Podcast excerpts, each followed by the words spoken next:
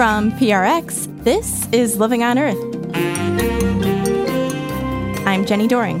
And I'm Aynsley O'Neill. Scientists have discovered a bacteria that can reduce the transmission of mosquito borne illnesses. We found out by chance that it actually prevented a range of viruses from growing, uh, replicating in the body of the mosquito, and they can't be transmitted to people. Dengue fever, uh, Zika, chikungunya, yellow fever, all these viruses transmitted by the same mosquito couldn't grow. Also, research finds that old growth or mother trees pass on energy and information to their offspring. You know, an old tree never really dies, right? Yeah, I mean, that individual passes on, but that dispersal of energy to the next generations or even to the soil food web, it's alive, right? It's alive with the past, it's alive with the present, and it's alive with the future. That and more this week on Living on Earth. Stick around. From PRX and the Jennifer and Ted Stanley studios at the University of Massachusetts Boston, this is Living on Earth. I'm Aynsley O'Neill. And I'm Jenni Doering. A major Alaska drilling project that would tap into 600 million barrels of oil has been put on hold by a federal judge. The Willow Project in the National Petroleum Reserve would produce as much as 160,000 barrels a day for ConocoPhillips and had the support of both the Trump and Biden administrations. Judge Sharon Gleason of the U.S. District Court ruled in favor of indigenous and environmental groups, finding that the permitting process failed to fully consider the impacts on the climate and polar bears. For more, I'm joined by Pat Parenteau, professor of environmental law at Vermont Law School. Welcome back to Living on Earth, Pat. Thanks, Jenni. Good to be with you. Yeah, so how big of a setback is this decision for the Willow Project? Well, these are procedural rulings, right? I mean, the judge didn't say you can't drill. She really doesn't have the power to do that. But, you know, they're the kinds of rulings that will take a long time for the Department of Interior to fix. You can imagine this challenge of having to actually quantify how much additional carbon is going to result from this leasing of this area in Alaska. It's a really complicated thing. It's going to take some time to do that. The consideration of alternatives isn't going to, I don't think, consume a lot of time, but it will take some time. When you go back to correct errors in these environmental impact statements, you have to go back through the same process that you did when you adopted the EIS, which means an opportunity for public comment. And you know, this area we're talking about is the homeland of the Inupiat people, several tribes with certain claims that have to be respected. And the Biden administration, of course, has made a big point with environmental justice. So that's going to take some time. And then finally, the Endangered Species Act, that's got to go back through another round of what's called consultation.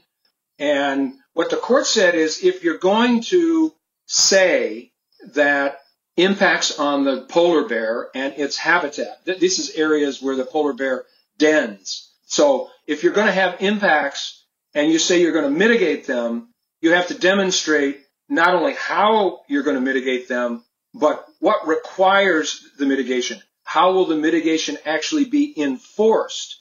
And if it doesn't work the way you thought, how are you going to correct for that? So my estimation is if this decision is not overturned by the Ninth Circuit, it's going to take more than a year to go back through all of this review and assessment and outreach before they could move forward again. Wow. And so, to what extent is this just a matter of documenting the possible impacts of this project and then moving forward with the same plans? Or do you think they might actually have to change the project scope a little bit here? I think they might have to change certainly the footprint on the ground. I think the judge's ruling is basically saying you didn't work very hard to limit the environmental impacts from this drilling activity. So I'm not sure that it would shrink the amount of area that has been leased, but it's certainly going to have an impact on how the project is configured.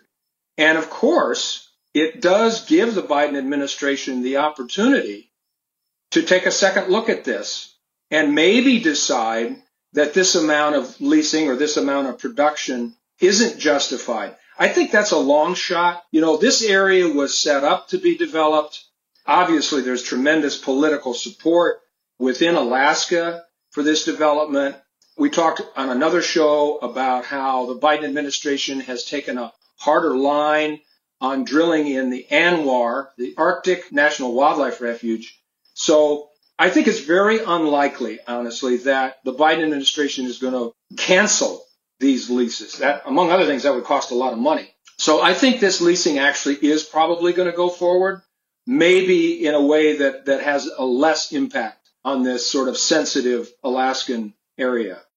Now, as you mentioned, the company can appeal this decision up to the Ninth Circuit. In that case, what do you think we might see?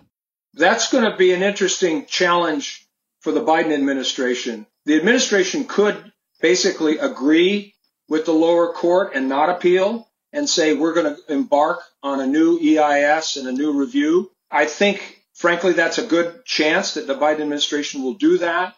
Conoco then can try to take its own appeal. That's a complicated legal question where the federal government is the one that has the responsibility to comply with NEPA, the National Environmental Policy Act. There is some judicial decisions that suggest where the government has confessed error, the third party here, Conoco, doesn't have standing to challenge that. So that'll be another, to lawyers anyway, interesting question of would the Ninth Circuit entertain a challenge to the lower court's decision where the Biden administration was not challenging it? That will be an interesting thing to watch. You know, in May, the Biden administration threw its support behind the Willow Project despite blocking other oil and gas activity nearby in ANWR, the Arctic National Wildlife Refuge. So, what's the bigger picture here, and what's the administration's strategy on oil and gas leasing on federal lands? I think the administration is sincere in saying it wants to wind down oil and gas leasing. I think that President Biden during the campaign probably exaggerated uh, when he said he was going to end, you know, first he said he was going to end all fracking and then he backed off and said he's at least going to end oil and gas on public lands. He's finding out, of course, that that's more difficult to do than he thought. So I would not expect to see a sudden stop to oil and gas leasing. There are legitimate legal questions about how far and how fast the Biden administration can go in quote ending oil and gas development, even on federal land and in offshore waters like the Gulf of Mexico and others. So what I would say is, is people have to temper their expectations about how quickly we're going to see an end to oil and gas leasing. That isn't to say people shouldn't keep putting the pressure on because I know they will. But I think it's probably unrealistic to expect that the administration will just announce tomorrow no more oil and gas leasing anywhere. That's not going to happen. But I do see the curve of oil and gas production from federal land and federal water bending down. And certainly if the administration is going to meet its targets, you know, of a electricity or an energy sector that's carbon neutral by something like 2035 or 2040 even, they're going to have to severely curtail oil and gas development.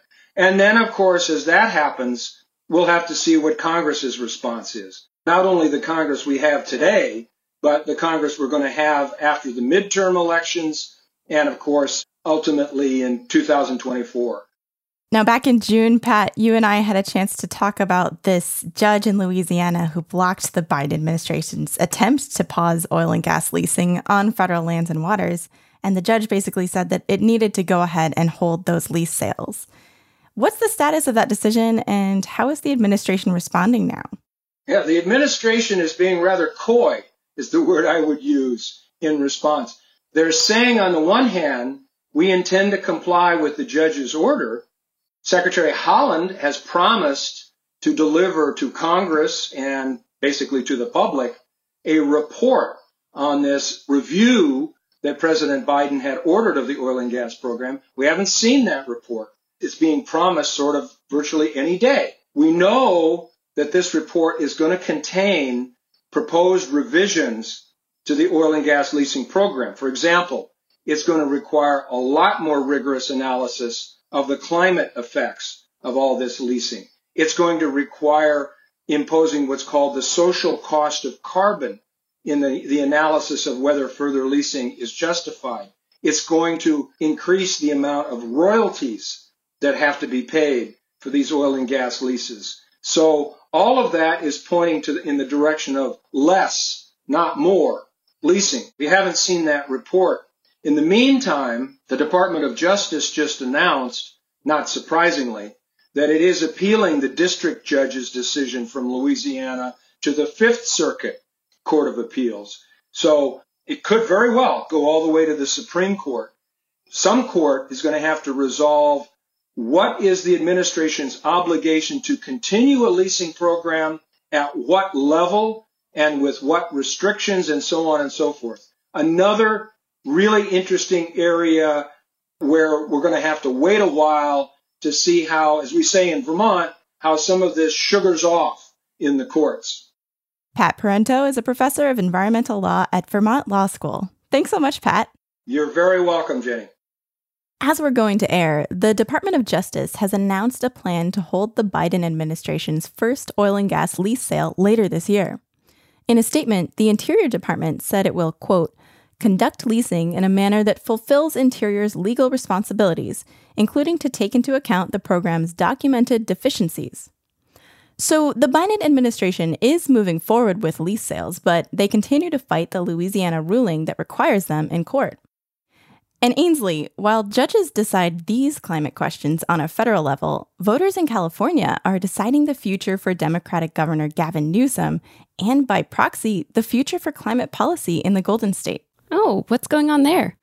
Well, Governor Newsom, who's aggressively pursuing climate action, is facing a recall election on September 14th, partly over the pandemic restrictions he's put in place. Democratic voters outnumber Republicans two to one in the state, but because of its unusual rules for recalls, the GOP sees this as the best chance for ousting a Democratic governor. That's how Republican Arnold Schwarzenegger went total recall on Governor Gray Davis in 2003 to become the governor. okay, wait, what kind of strange rules does California have that gave rise to the governor? Yeah. Well, the ballot asks two questions. First, should Governor Newsom be recalled? Yes or no? A simple majority will decide his fate. And so far, polls put the governor with a slim lead, but it's within the margin of error, so it's close. Okay, that doesn't seem too odd so far. No, but here's the thing. If he should lose, the second question asks voters to pick his successor, and there are 46 candidates on the ballot. Of them, whoever gets the most votes would become the next governor of California, even someone who earns just a few percent. Aha. Uh-huh. Well, what do we know about the climate records for the candidates who are leading in the polls? Well, frontrunner Larry Elder, a Republican, has called the climate crisis a crock. Also polling well is moderate Democrat Kevin Paffrath, a real estate agent who supports expanding solar and wind. There's also John Cox, a Republican businessman who says climate change is real, but not necessarily all bad, especially for agriculture. Plenty of scientists would disagree with that, of course. And Governor Newsom, in contrast, has taken some big steps to address the climate crisis, right? Yeah, he put $14 billion towards climate initiatives in the latest state budget, far more than many states.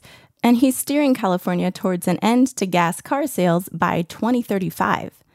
And those investments can have a huge impact. If it were an independent nation, California would have the world's fifth largest economy. So, what happens in California on these issues can ripple way beyond the state. And regardless of the outcome, some will see this as a referendum on climate. Whatever happens in this race, we'll be sure to cover it after the election on September 14th. Yeah, sounds good. Thanks, Jenni.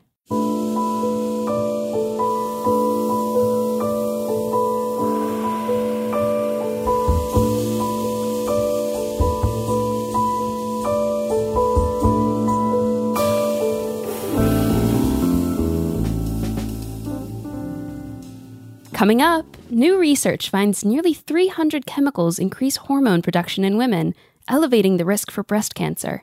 That's just ahead on Living on Earth. Stick around. If you like what you hear on Living on Earth, please join us with a gift of $5 or more. Just go to loe.org and click on Donate at the top of the page. And thank you.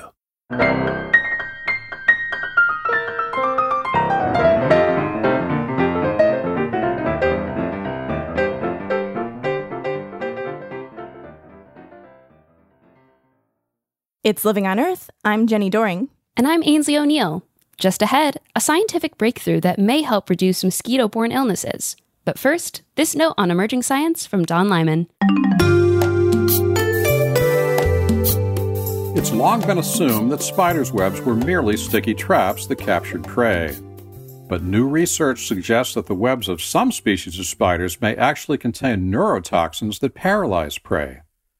Researchers in Brazil first suspected some 25 years ago that the webs of the orb weaver spider contain neurotoxins when they observed freshly entangled prey like bees and flies convulsing, a possible symptom of neurotoxin poisoning.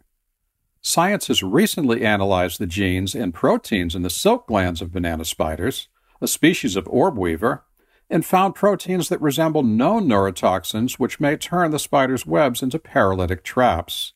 In fact, scientists were able to isolate the proteins and injected them into bees, which caused the insects to become paralyzed in under a minute, confirming their suspicions about the neurotoxic quality of the webs. And researchers believe the webs of other spider species probably have similar neurotoxins. Next on the scientists' research agenda is looking into the possibility that smaller unidentified proteins the researchers found in webs may help keep the spider's prey alive until the spiders are ready to feed. Oh, what a tangled web they weave. That's this week's note on emerging science.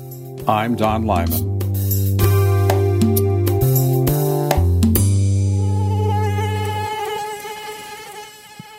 They're not just annoying. Mosquitoes are the most efficient disease transmitters on the planet, killing more than 1 million people every year, according to the World Health Organization. But a tiny and unlikely hero could help in the fight against diseases like Zika virus and yellow fever. It's a type of bacteria called Wolbachia, and it makes mosquitoes much less likely to carry and transmit disease. Scientists at the World Mosquito Program recently reached a breakthrough in a trial that used Wolbachia to try to combat the virus that causes dengue fever.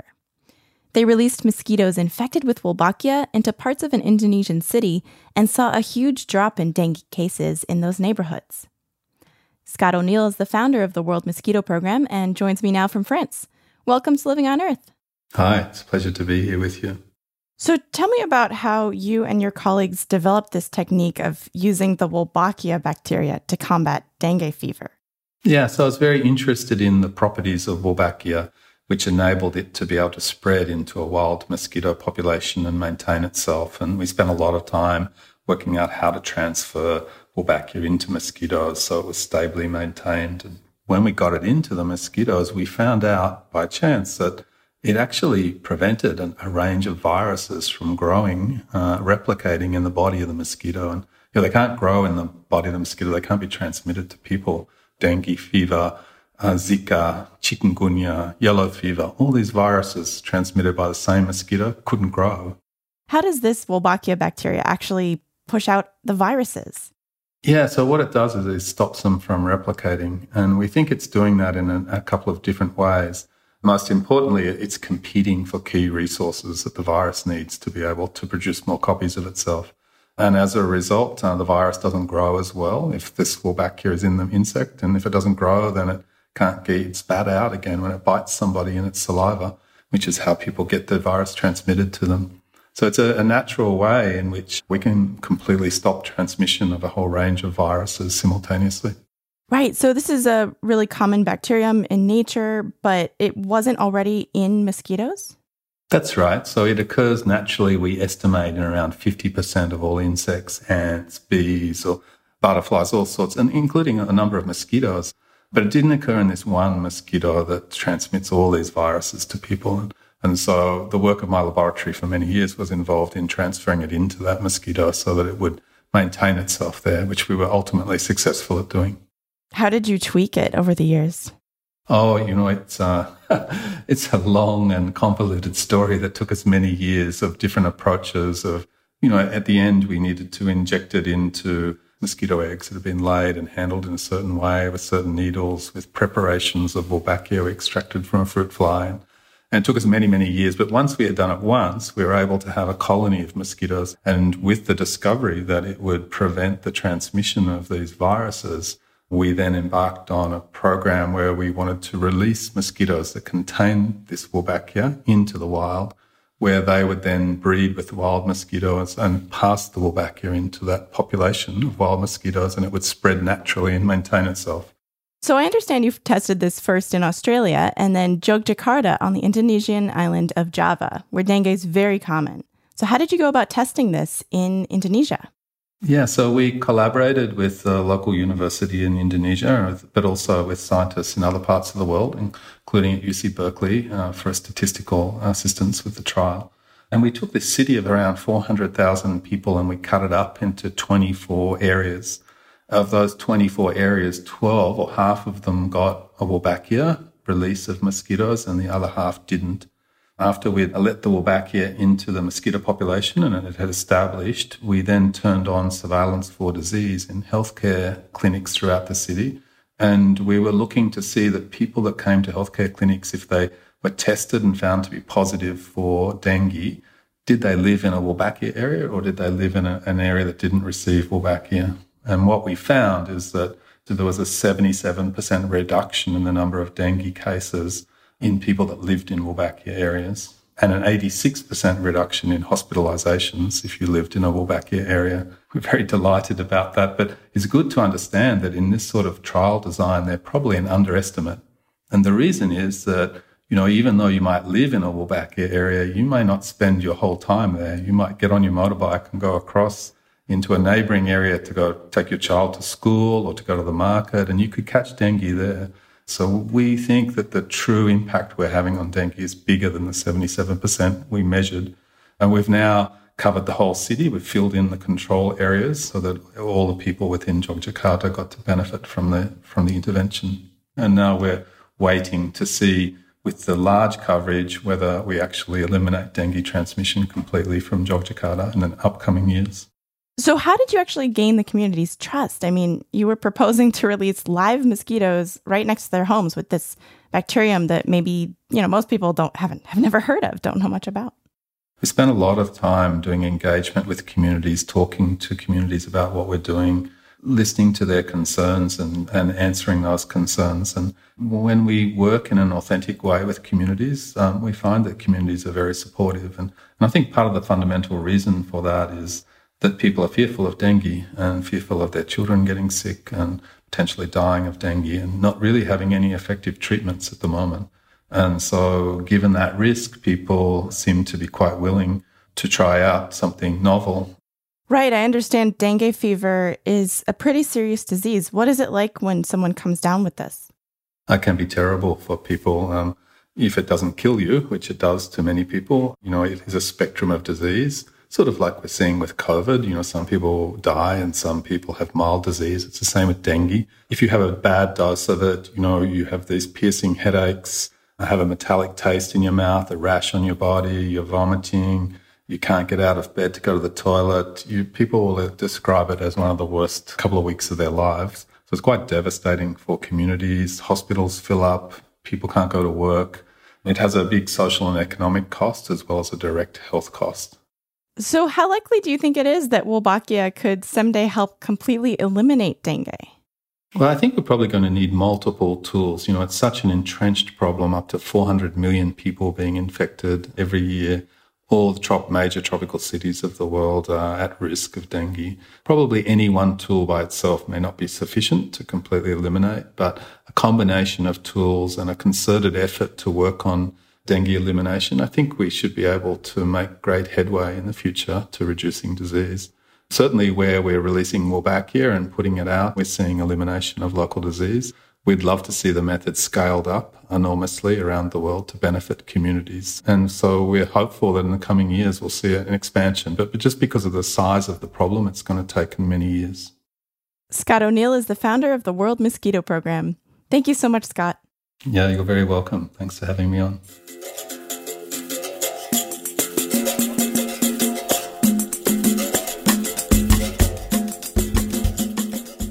Roughly one in eight American women will develop breast cancer in their lifetime, according to the American Cancer Society. And breast cancer rates are on the rise, up half a percent each year for the last several years. A link between breast cancer and the naturally occurring hormones estrogen and progesterone is well known. Higher levels of these hormones lead to a greater risk of developing breast cancer. So, women who start puberty early or enter menopause late are exposed to more estrogen over the course of their lives and are at increased risk. What's been less well understood is how chemical exposure can actually raise those hormone levels in women. But researchers at the Silent Spring Institute recently concluded a study that looked at 1,800 chemicals listed on the EPA's toxicity forecaster, ToxCast, to see which ones caused an increase in estrogen and progesterone. They found nearly 300 chemicals increased one or both of the hormones, elevating the risk for breast cancer. Elizabeth Gribkoff is a reporter for Environmental Health News, and she's been covering the latest research. So, a little bit of background first. Historically, a lot of chemical safety assessments have been done using animal studies. And that kind of makes sense. The idea is like, we'll see how mice or whatever respond to chemicals and that can kind of give us a window into how humans might respond. The only challenge of that is that that's pretty expensive and time consuming. So increasingly regulatory agencies have been looking at basically doing like en masse chemical safety testing where they'll like expose cells and other molecules to, you know, a large array of chemicals and then see if that triggers any changes. So the EPA had done that and released uh, data on like almost, I think about 2000 chemicals in 2018. So Silent Spring researchers essentially looked through that existing data and saw which of those chemicals cause cells to make higher levels of estrogen and progesterone. And they found 296 chemicals that did that. Now, that's a very particular definition of how these are harmful, but had any of these chemicals previously been identified as harmful? Say, were any of them carcinogens? Yeah, so 77 of them had previously been identified as carcinogens, and some other ones had previously been found to be potential reproductive toxicants as well. But another kind of key finding was that they noticed that a lot, like over 200 of the chemicals, you know, hadn't been identified previously as potential carcinogenics. And a lot of them hadn't even really been looked at. You know, it wasn't like they'd been studied for that potential and been found to be safe. It was just more that a bunch of the chemicals had never really been, their safety hadn't really been screened. In the United States, safety screening for consumer products rarely looks at how the chemicals affect the production of estrogen and progesterone. Could you share with us any insights as to why you think this might be? You know, historically, a lot of women's health issues have often been underfunded or for whatever reason haven't been taken quite as seriously. Researchers also told me that a lot of existing chemical safety tests didn't really look at effects to the mammary gland or dismissed those effects when they were found. And one of the researchers I talked with said, you know, I can't help but kind of wondering if this is because a lot of women's health issues have gotten short shrift. And when these issues are getting overlooked, what can sort of be done in order to remedy this problem? Yeah, I think there's a few different steps. I mean, you know, the research in this study said that this list of 296 chemicals, this kind of provides a good starting point for, hey, we might need to, you know, look at these chemicals further. Maybe we should really be looking at, could these affect mammary tissues? Maybe we should be in larger scale epidemiological studies when you're actually looking at you know population level exposure maybe these should be chemicals that we should be seeing whether you know women who are exposed to these are having higher rates of breast cancer. And i think just in general when we have say existing chemical safety screening data we should also be looking at whether chemicals could be causing cells to make more estrogen and progesterone. And i think something that's kind of interesting is that i guess in toxicology research toxicologists have already been looking at hormone mimicking effects, like whether something, a chemical could be mimicking estrogen, but for whatever reason haven't been looking as much at, hey, can this actually cause cells to make more estrogen? So it just seems like that needs to be, I think that, is becoming more of an area in focus, but continuing to do that. And just also, you know, not dismissing effects to the mammary gland if that's found in a chemical safety test. And Elizabeth, let's chat a little bit more about these couple hundred of chemicals. They've been found in common places such as hair dye and pesticides. How common exactly are these chemicals and what consumers are being affected? Sure. So I, think that that's something that researchers still need to get something of a better handle on. One of the researchers I talked to said, you know, she wasn't exactly sure how consumers were being exposed to all of these. But I mean, something, you know, a lot of them are pesticides. So one way people could kind of, you know, maybe reduce exposure to that would be eating organic food, making sure that you're, you know, washing fruits and vegetables adequately. And of course, for farm workers, you know, making sure that they have adequate protection when they're working in the field so that they're not getting exposed to these chemicals.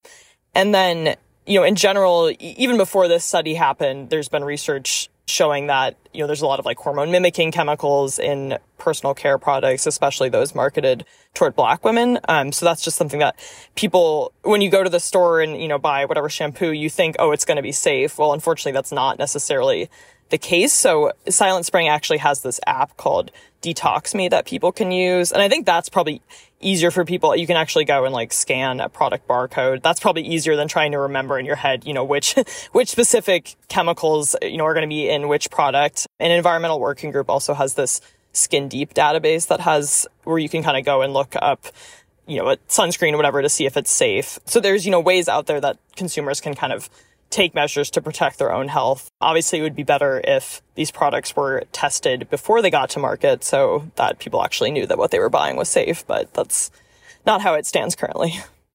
Elizabeth Gribkoff is a reporter for Environmental Health News. Elizabeth, thank you so much for taking the time with me today. Thanks for having me.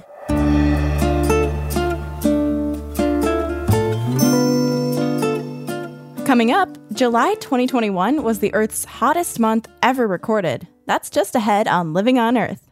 Support for Living on Earth comes from Sailors for the Sea and Oceana, helping boaters race clean, sail green, and protect the seas they love. More information at sailorsforthesea.org. It's Living on Earth. I'm Jenni Doering. And I'm Aynsley O'Neill. Well, it's time for a trip beyond the headlines now with Peter Dykstra. Peter is an editor with Environmental Health News. That's ehn.org and dailyclimate.org, and he's in Atlanta, Georgia. Hey there, Peter. What do you have for us this week? We're going to look back the month of July, which is now officially Earth's hottest month on record. Here in the US, we had record ridiculous temperatures. Last month, July 2021, was almost 1.7 degrees Fahrenheit above the average July temperatures throughout the 20th century. Another very convincing fact on the path to establishing that we're already in the grips of global warming. Wow, I know the previous record holder was a three way tie July 2016, July 2019, July 2020. It's scary to think that we've now surpassed that. And of course, all those three years were in the last five or six years. Kind of tells you there's a pattern developing. And here in the Northern Hemisphere, the record was shattered even more.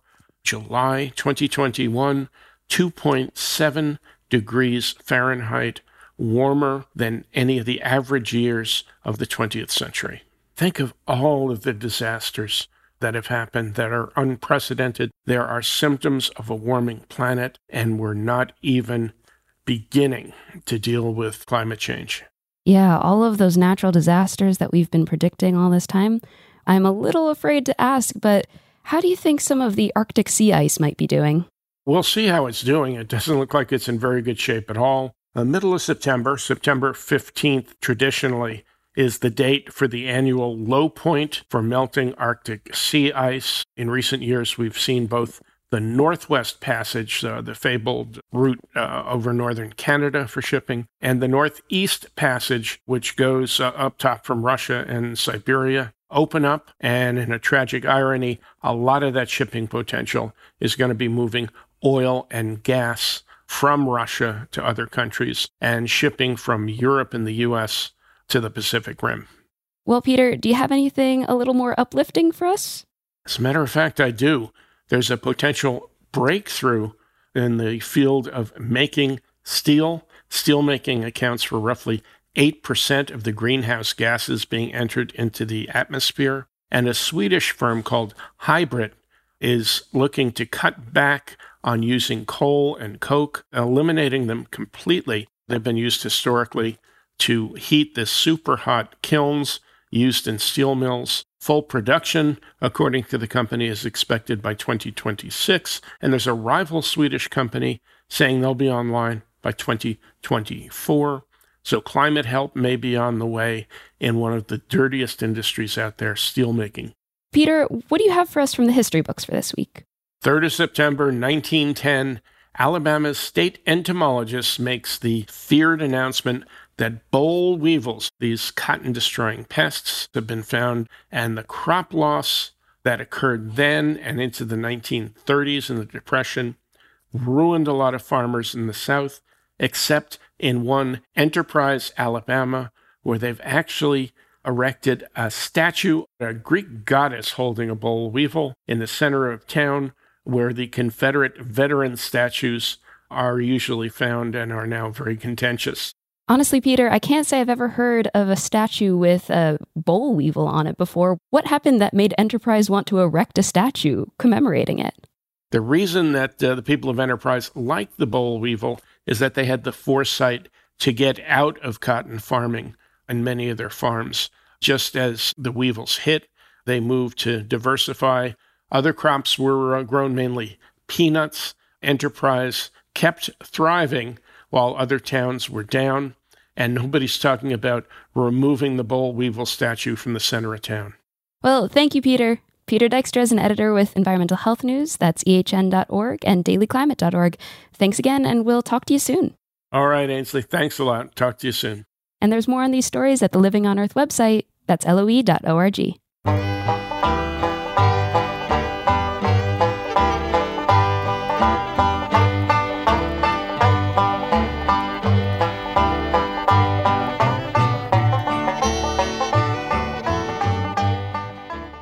Walking in an old growth forest like the towering sequoias in California can be something akin to a spiritual experience for some.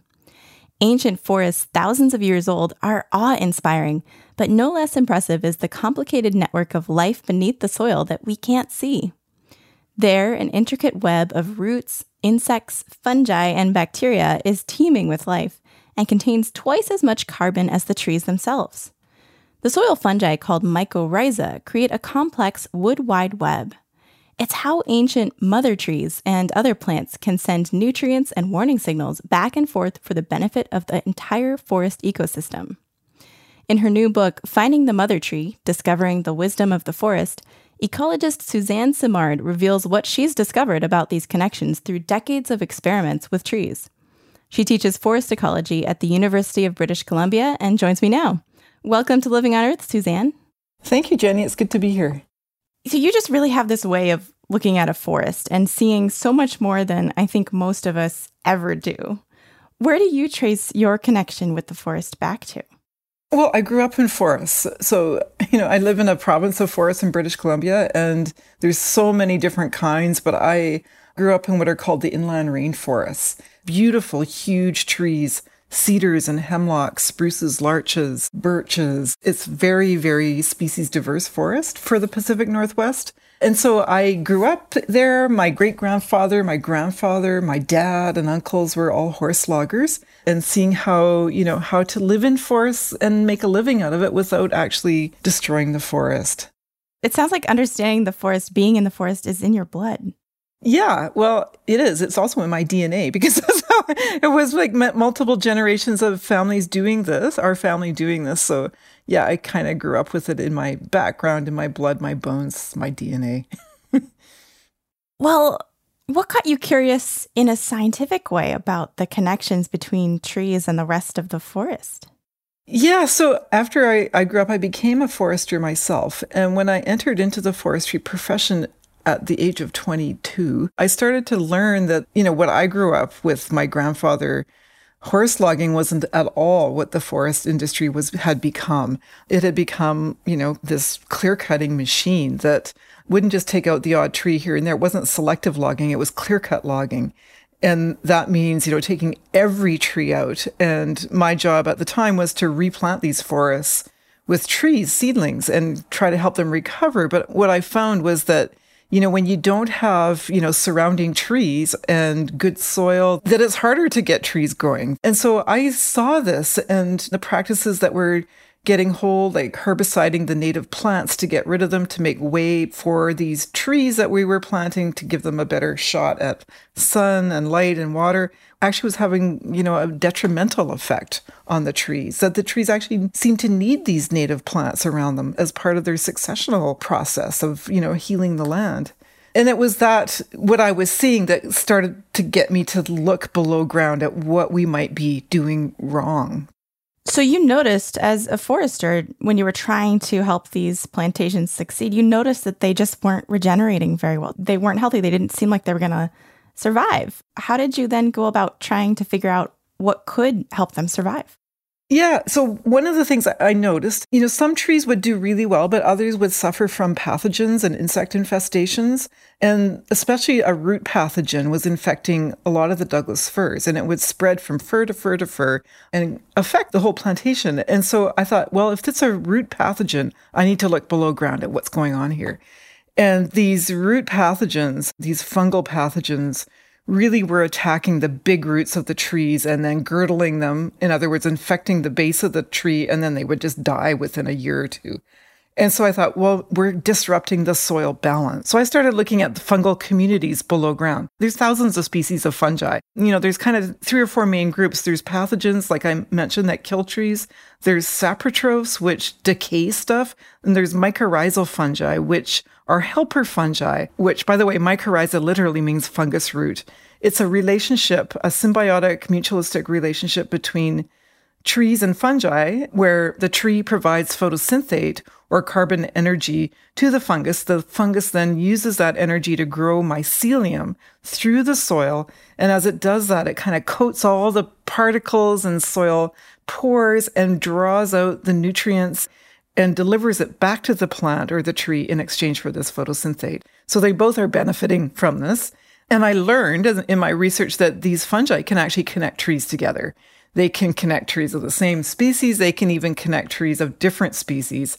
And I found out that in my research that paper birch, which was a target of these herbicide treatments because it's shading the fir. It's a competitor. Yeah, as a competitor that it actually was connected to Douglas fir and delivering carbon to Douglas fir, which, you know, we hadn't thought of that before. And that kind of changed the equation then. Like it's not just a competitor, it's actually also a collaborator at the same time. What could your discovery of how carbon moves between trees with the help of fungi mean for our climate change efforts? Lots and lots. So, for one, forests cover a third of our terrestrial land base. They contain about 80% of our terrestrial carbon. And so they're hugely important in the carbon budget. And of course, we know carbon is sort of, you know, a key indicator of climate change. And so forests are important in this. Anything that happens to forests affects the global carbon budget. And we are affecting our forests every single day. What my research shows is that keeping these old forests, these old trees, the mother trees, which are sort of the linchpins or the nucleus of the recovery of forests from any kind of disturbance, whether it's fire or logging or insect infestations. These old trees are essential in the recovery of the forest, in the regeneration of the forest. But they're also really important because these old forests, especially old growth forests, which are, you know, basically the most aged forests, they store so much carbon in the soil, in their trunks, and they're also rich in biodiversity. The fungi in the soil they support, the lichens in their crowns, the birds that use them, and the animals, so on. These old forests are hubs of biodiversity, but we're logging them at this incredible rate right now.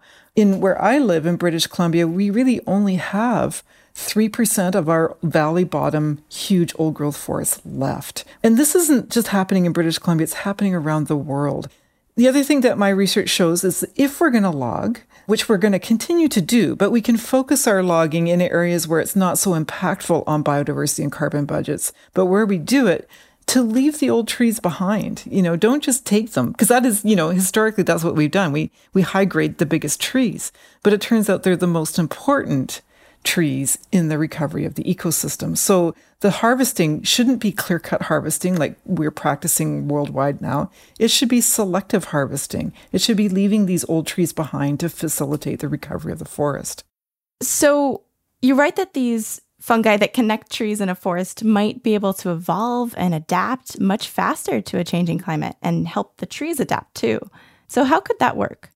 Yeah, that's a great question. Um, so, you know, trees, of course, they're the foundation of the forest. They're photosynthetic. They're what links carbon in the sky to carbon in the soil. They convert light energy to chemical energy and drive all of our cycles. So, whatever happens to trees happens to all of us. And so, really, to keep the biosphere in balance, we need to maintain forest cover across the globe. And we're losing it really quickly, you know, not just because of logging, but wildfire and insect infestations that are driven by climate change. And so trees are not going to be able to migrate or adapt as quickly as they need to to keep up with the velocity at which climate is changing. So, what is their other choice? Well, a lot of them are going to die, and we're seeing that. And yet, you know, because, you know, evolution in trees takes so long, but evolution in fungi doesn't take as long. Fungi have a shorter lifespan, right? They reproduce within a year. They can mutate and be different from one year to the next. And so they can actually serve as an interface between the rapidly changing climate and the more slowly changing trees. And so the one way that we can sort of capture that adaptation or adaptability of the fungi is to make sure that trees have their appropriate microbiome, which is the fungi, the bacteria that have short lifespans, short life cycles, are healthy in the soil. And that can help the trees survive and possibly migrate a little bit further. The other thing that we need to do, though, is we need to assist the migration of trees and the fungi to keep up with the velocity of climate change to make sure that in the new environments that they're in that they're able to cope as best as they possibly can. Your book Finding the Mother Tree is also a memoir. How does your quest to understand mother trees resonate with your own experience of motherhood? That's a great question. Um, so I wrote the book because I wanted the science to get out, but I also wanted to show that science is is such a personal journey, right? It's it's not something to be distrusted. It comes from us. It comes from our hearts. It comes from our curiosity to make sense of our world.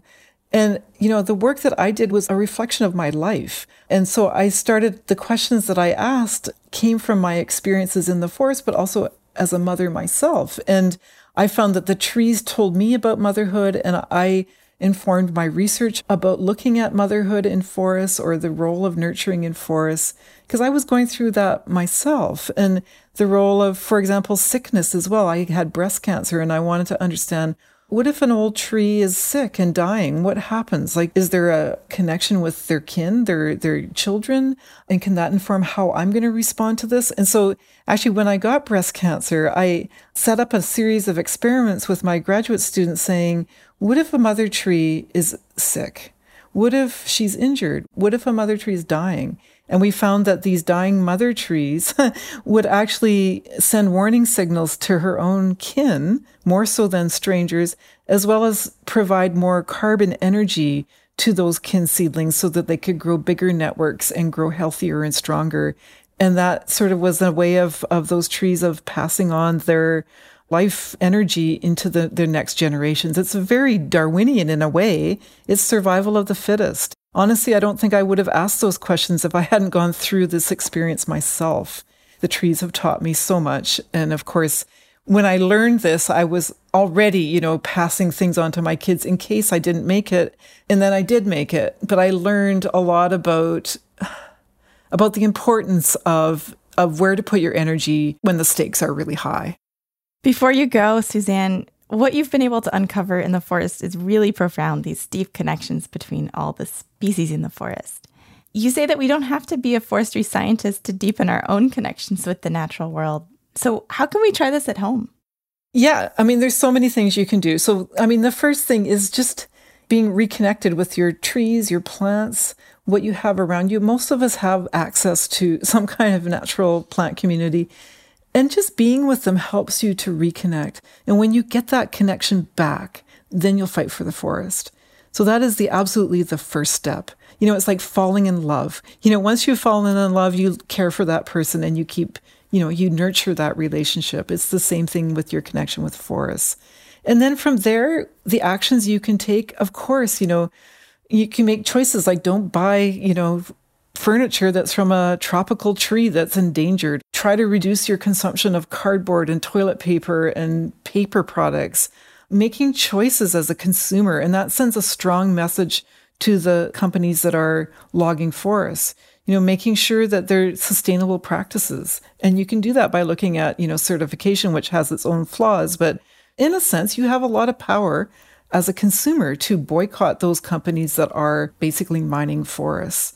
And then, of course, the next step is to become beyond that is to become active in the change itself, the change makers, the ones that are on the lines, maybe a protester or maybe a writer or, you know, doing interviews like this. Those are all important steps as well. Getting the word out, educating, uh, getting people aligned so that we all care and fight for our planet because we need it to survive. Suzanne Simard is a professor of forest ecology at the University of British Columbia and the author of Finding the Mother Tree. Thank you so much, Suzanne. Thanks, Jenni. That was great.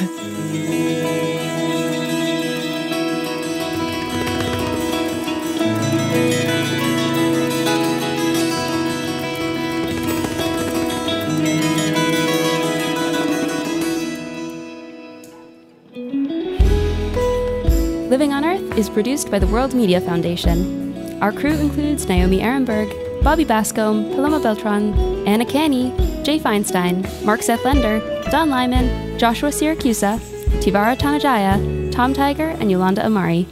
Jake Rego engineered our show. Alison Lirish Dean composed our themes. You can hear us anytime at loe.org, Apple Podcasts, and Google Podcasts. And like us, please, on our Facebook page, Living on Earth. We tweet from at Living on Earth and find us on Instagram at Living on Earth Radio. Steve Curwood is our executive producer. I'm Jenni Doering. I'm Aynsley O'Neill. Thanks for listening. Funding for Living on Earth comes from you, our listeners, and from the University of Massachusetts Boston, in association with its School for the Environment, developing the next generation of environmental leaders, and from the Grantham Foundation for the Protection of the Environment supporting strategic communications and collaboration in solving the world's most pressing environmental problems.